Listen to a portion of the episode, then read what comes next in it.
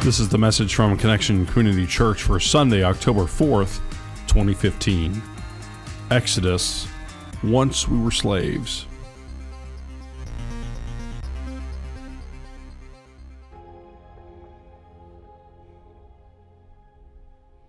Good morning, Connection Church.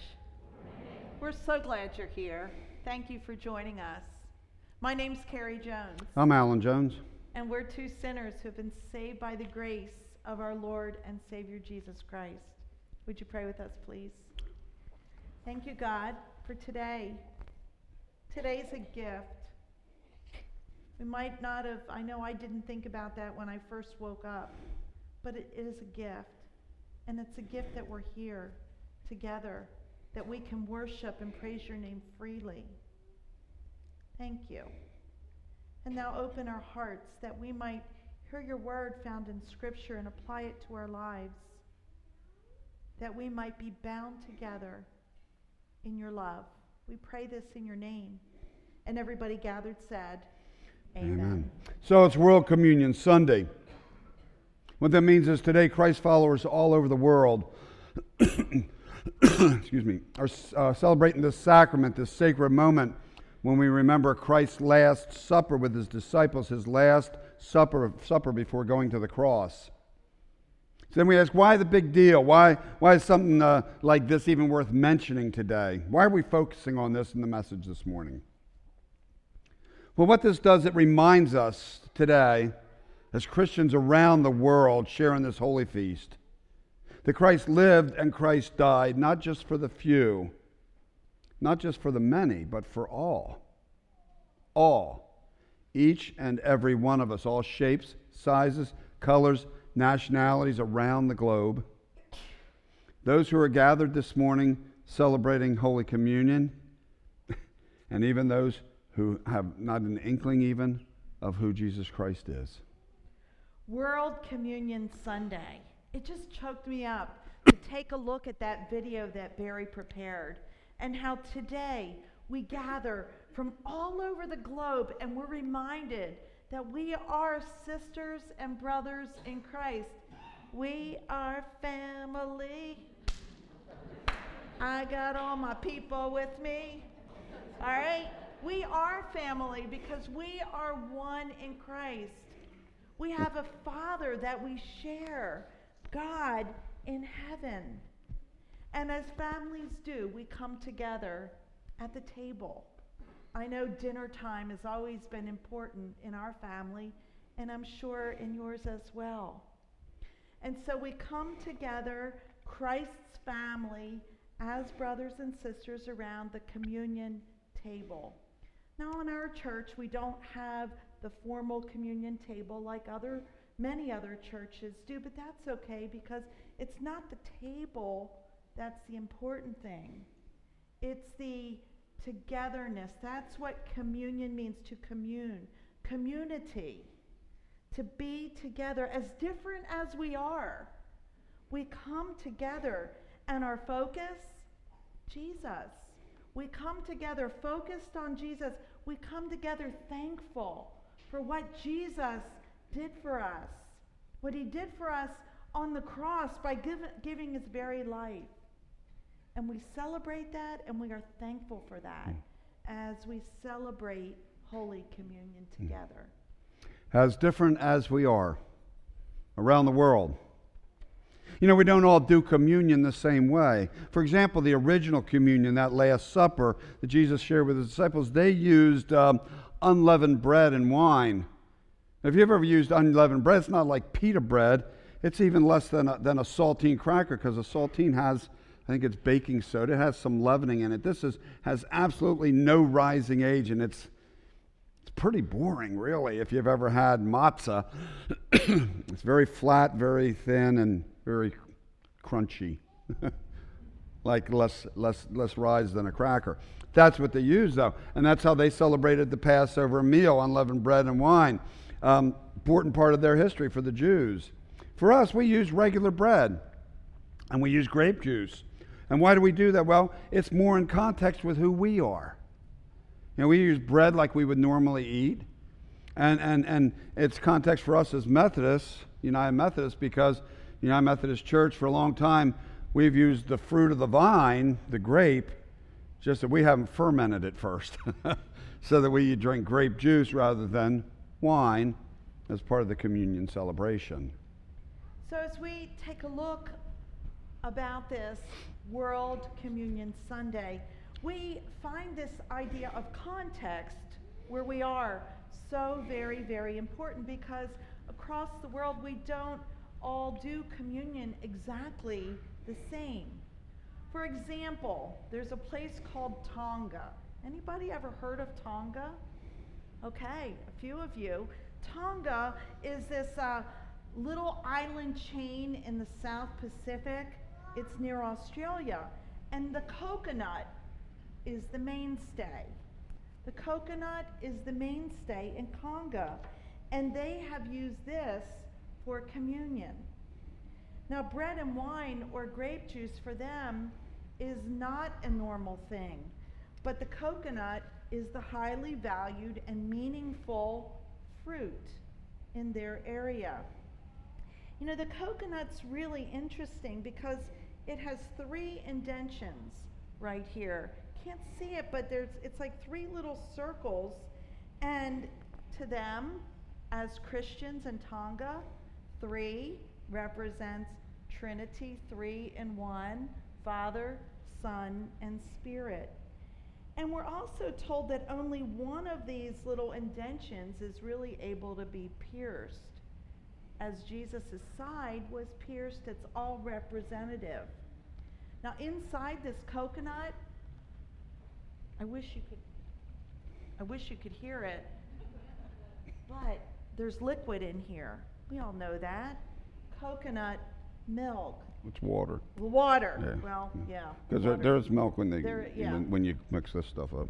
You mix it. Okay. Coconut water. Yeah. Anyway, the water is really precious because in an area when they haven't had blood to transfuse, when somebody's needed a blood transfusion, they've actually used coconut water because they, they believe that that's the life of the coconut.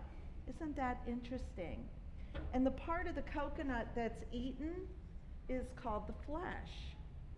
So the life, the blood, the flesh, that's why this coconut is so important to this culture. Powerful symbols of Jesus Christ, body and blood. Hmm. In other words, if bread and wine are kind of alien to a culture, they might, they might use other elements that better connect them to Christ's death, resurrection, better convey to them the nourishment that Jesus brings. In Latin America, for example, we might find, uh, instead of bread, we might find a tortilla used. Um, in, um, in, in another place, in Indonesia, sticky rice might be used instead of bread. in Taiwan, communion elements might be um, sweet potato and tea. We've even heard of bananas or plantains being used in the Holy Communion. In, in Jesus' context, the unleavened bread and wine powerfully conveyed the message. In, in our context, leavened bread and grape juice conveyed the message. Other elements in other contexts. The bottom line is that the message be conveyed. Amen? It's the message, the, the message that Jesus is real, just as these elements are real, and, and that He's a part of my life, just as these elements are a part of my life when I ingest them. So I'd like to go back a moment to something that Alan said when he said that Holy Communion refers to what we know of as the Last Supper. The Last Supper that Jesus shared with his disciples before his uh, final days here on earth. They were celebrating the Passover meal, which was a ritual for the Jews. And so we'd like today to look at what that's all about as we begin our series on the Exodus. In order to do that, we're going to share a little history lesson with you. Okay, so Exodus, the second book of the Bible, we're going to go back to the first book, Genesis, you know, in the beginning. But this is the end of the book of uh, Genesis, the end of that first book, and we find the story of Joseph. Maybe you've heard of Joseph. Joseph had the coat of many colors. There was a Broadway show, the, uh, Joseph and his Technicolor dream coat. Anybody heard of this character, Joseph?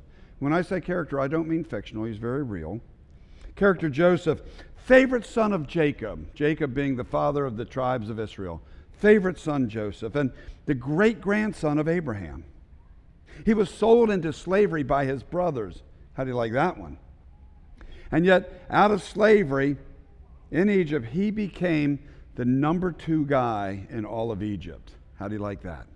The number two guy just under Pharaoh, Pharaoh being the king, the ruler, the both the political and the religious ruler of Egypt, and Joseph is the number two guy. Later in life, Joseph, uh, he forgave his brothers for what they'd done. And with Pharaoh's blessing, he moved his entire family I mean, his brothers and his dad and all their nephews and nieces, moved them to Egypt when they were in need of food because of a famine at home.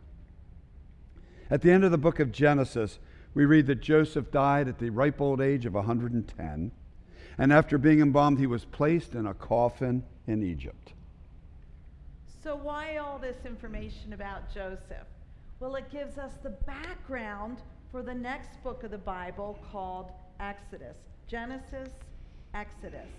Exodus, it's the story of God's people, God's people departing um, from Egypt. Exodus means departure. And it's the, perhaps the most significant event in history for the Jews. And Exodus is our focus for the month of October. Our teaching will come from the book of Exodus. Now, at the beginning of Exodus, it starts with a listing of all of Jacob's sons. Joseph was one of them. And there are also Joseph's brothers who went to Egypt. They took their families, 70 in all. And this is what we are told. Then a new king, to whom Joseph meant nothing, came to power in Egypt. Look, he said to his people, the Israelites have become far too numerous for us. Come, we must deal shrewdly with them, or they will become even more numerous, and, if war breaks out, will join our enemies, fight against us, and leave the country. So they put slave masters over them to oppress them with forced labor. And they built Pithom and Ramesses as store cities for Pharaoh. But the more they were oppressed, the more they multiplied and spread. So the Egyptians came to dread the Israelites and worked them ruthlessly. They made their lives bitter with harsh labor in brick and mortar and with all kinds of work in the fields. In all their harsh labor, the Egyptians worked them ruthlessly. I just noticed that that ruthlessly is twice there. I mean, that is really rough. They were so enslaved. Say the word enslaved. Enslaved. It doesn't even feel good to say, does it? Enslaved. The Hebrew people were enslaved for 400 30 years. 430 years. God's people, God's chosen people, enslaved. Picking it up at the second chapter of Genesis, the Israelites, God's people, the Israelites groaned in their slavery and cried out. And their cry for help because of their slavery went up to God. God heard their groaning and he remembered his covenant with Abraham, with Isaac, and with Jacob. So God looked on the Israelites and was concerned about them. God hears the cries of the Hebrew people just as he hears your cries, my cries. And, and, and, God, he heard the cries and he raised up a man who would lead them to freedom. His, his name was Moses. Maybe you've heard of him. You know, he's the main character in that movie from the 50s, the, the Ten Commandments with Charlton Heston. Maybe you've seen it. Or maybe you saw that animated movie a couple years ago, Prince of Egypt. That's Moses, although both of those take great liberties with the story. We're not taking liberties here today. We're using the original manuscript, the Bible. God guides Moses as, he, as Moses negotiates with Pharaoh the release from slavery of over 600,000 men, in addition to women and children. If you figure 600,000 men plus women and kids, I'm figuring that's got to be over 2 million people. That's like, that's like three times the population of the state of Delaware. That, that, that's quite a, quite a little army there, quite a little uh, slave force, quite a little workforce they've got there. so God uses, he's trying to get Pharaoh's attention. And Pharaoh's pretty hard hearted. So God puts plagues, sets plagues on Pharaoh, on, on the people and his country to encourage him to, to listen, to release these people that he's holding in slavery. Now, these, uh, it's a series of 10 plagues. They include the country being overrun by frogs and then gnats and then flies. The plague of livestock killed all the Egyptian livestock, but none of the Hebrews. Boils broke out on all the Egyptian people and animals throughout the land. Then came the plague of hail, which just about destroyed all the vegetation. And what wasn't destroyed was then destroyed by the, the, uh, uh, the locusts that were sent. Then came a plague of darkness, three days without light, unless you were living where the Hebrews were living. Through these plagues, Pharaoh would were promised to release the people. And then when the plague passed, Pharaoh would renege on his promise. So God shared with Moses that the final plague on Egypt would be the plague of the firstborn. The plague of the firstborn. Moses told Pharaoh that at about midnight, the Lord would go through Egypt and every firstborn son would die. From the firstborn son of the Pharaoh to the firstborn son of the slave girl, and even the firstborn of the cattle as well. Wow, that sounds really harsh. But remember, the Lord had been trying one plague after another to get the Pharaoh's attention to release God's people from slavery. But the Pharaoh continued to refu- uh, refuse God's uh, persistence. Mm. The Lord then told Moses to tell the people to sacrifice a one year old lamb or goat, one that was without defect. And they were to take some of the blood from that sacrifice and put it on the doorframe, on the sides and top of their doorframes of their houses. The families were to eat that sacrifice along with bitter herbs and bread without yeast. The bitter herbs would remind them of the bitterness of 430 years of slavery, and the, the bread made without yeast is going to remind them how they're going to be leaving in haste. This was the Lord's Passover meal. The, the blood over the doorways was, was an indication that when death came, death should pass over those houses. That's where that word Passover comes from. Pass over the houses with the blood on the doorframe. In all the other homes, the firstborn would die. So, right now we're covering, we've been covering a lot of chapters of Scripture. We encourage you this month in October to open up your Bibles, read Exodus, begin at chapter 1. You're going to hear everything that we're sharing today and so, so much more. Well, as we continue on in Exodus, the Lord at midnight struck down the firstborn of every uh, family in Egypt. Can you imagine? And there was loud wailing. Can you imagine when the mother and the father realized that their firstborn had been struck down in death? All throughout the land. No house was untouched in this final plague. During the night, the Pharaoh summoned Moses and Moses' brother, who was the high priest, his name was Aaron, and told them and all the Israelites to leave the country. I guess this finally got the Pharaoh's attention. Get out of here, the Pharaoh would say.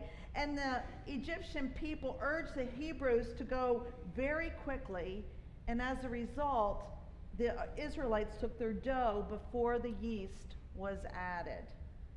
They asked their neighbors for silver and gold, just as Moses had instructed them to, and the Egyptians gladly complied in order to get them out of town, in order to get them out of town as quickly as possible. And so that very day, the Egyptians, I mean, the Israelites left Egypt. It wasn't the end of their challenges, including it wasn't the end with Pharaoh, who, who followed them all the way to the Red Sea. Maybe you're familiar with that story. All the way to the Red Sea, where Pharaoh and his troops ended up doing the dead man's float. After God parted the sea, Moses and his uh, people went through, and when Pharaoh tried to follow, the waters caved in around them. It wasn't the end of the challenges, as they would spend 40 years in the desert as God prepared them before they entered into the promised land. But it was the end of their enslavement in Egypt. It was their exodus. They were free. And every year following, they would celebrate that freedom with the Passover feast, the Feast of Unleavened Bread, following instructions that God had given them even before they left. That celebration continues today. It's usually in the springtime of the year as Jews around the world remember this chapter of their history. And a really important part of the liturgy of what's said during that celebration is this they will say, Once we were slaves, but now we are free. Once we were slaves, but now we are free. It's a yearly reminder of the most significant event in the history of the Jewish people God bringing them to freedom after 430 years of slavery. The Passover feast. That's what Jesus was celebrating with his disciples on that last night that we call the Last Supper. Before Jesus was going to leave to be with his Father in heaven. And Jesus took the unleavened bread and broke the bread and shared with them that the bread and the wine was an important symbol of who he was, that he was not going to leave them, but leave a symbol of his love for each one of them, for each one of us. He shared that night that he was going to be arrested, that he was going to be beaten, and, and his body would be bruised and stripped, that he would be hung on a cross, but they didn't force him to go on that cross. He went willingly for you and for me. He shared with them that night that the, the bread, the unleavened bread, represented his body given his blood, the wine, the blood shed. And that what that meant for them was that it was a new covenant, that in their sin they would be free. No longer rules and regulations that were operative, um, all those rules that we see in the Old Testament, but Christ came to have relationship. Relationship with God, the Father, Son, Jesus, and the Holy Spirit. A relationship. Whoever so believes will not die because of their sin, but will have life eternal. Because Christ has paid the price, the ultimate price for their sin, for our sin, for the sins of the world. Hmm. For the Passover feast, a lamb was uh, sacrificed and eaten a remembrance of the Lamb whose blood was spread on the top and sides of the doorframe. That sign for death to pass over. Following the Last Supper, Jesus became the sacrificial lamb, the final sacrificial lamb, sacrificial lamb of all sacrificial lambs as he went to the cross. His blood paying the price for your sins and mine. His blood finding forgiveness, His blood giving us freedom so that we are no longer slaves. No longer slaves to our desires, no longer slaves to our addictions, no longer slaves to our weaknesses, no longer slaves to our passions, no longer slaves to our sins. The Apostle Paul, who wrote much of the second half of the Bible, he wrote a letter to the church in Rome so in the book of Romans, we read in chapter 6, Paul writes, Thank God, once you were slaves of sin, but now you wholeheartedly obey this teaching. we have given you. Say the rest with me. Now you are free from your slavery to sin, and you have become slaves to righteous living. Righteous, that's right, like we're shaped up, we're straight, we're right with God in right relationship. We appreciate how Eugene Peterson um, paraphrases this passage in, in a book called The Message. He says this He says, All your lives you've let sin tell you what to do. But thank God you've started listening to a new master, one whose commands set you free to live openly in his freedom. And do you know who that new master is? That new master, his name is Jesus. We are no longer slaves to sin. We have a new master and we can live in his freedom. He came, his sacrifice, his willingness to die for us sets us free so that we can live openly in his freedom. When we know Jesus, we are no longer slaves to sin because we aren't we don't have to stay there. We can ask for forgiveness and move on. New life. The old is gone, the new has come.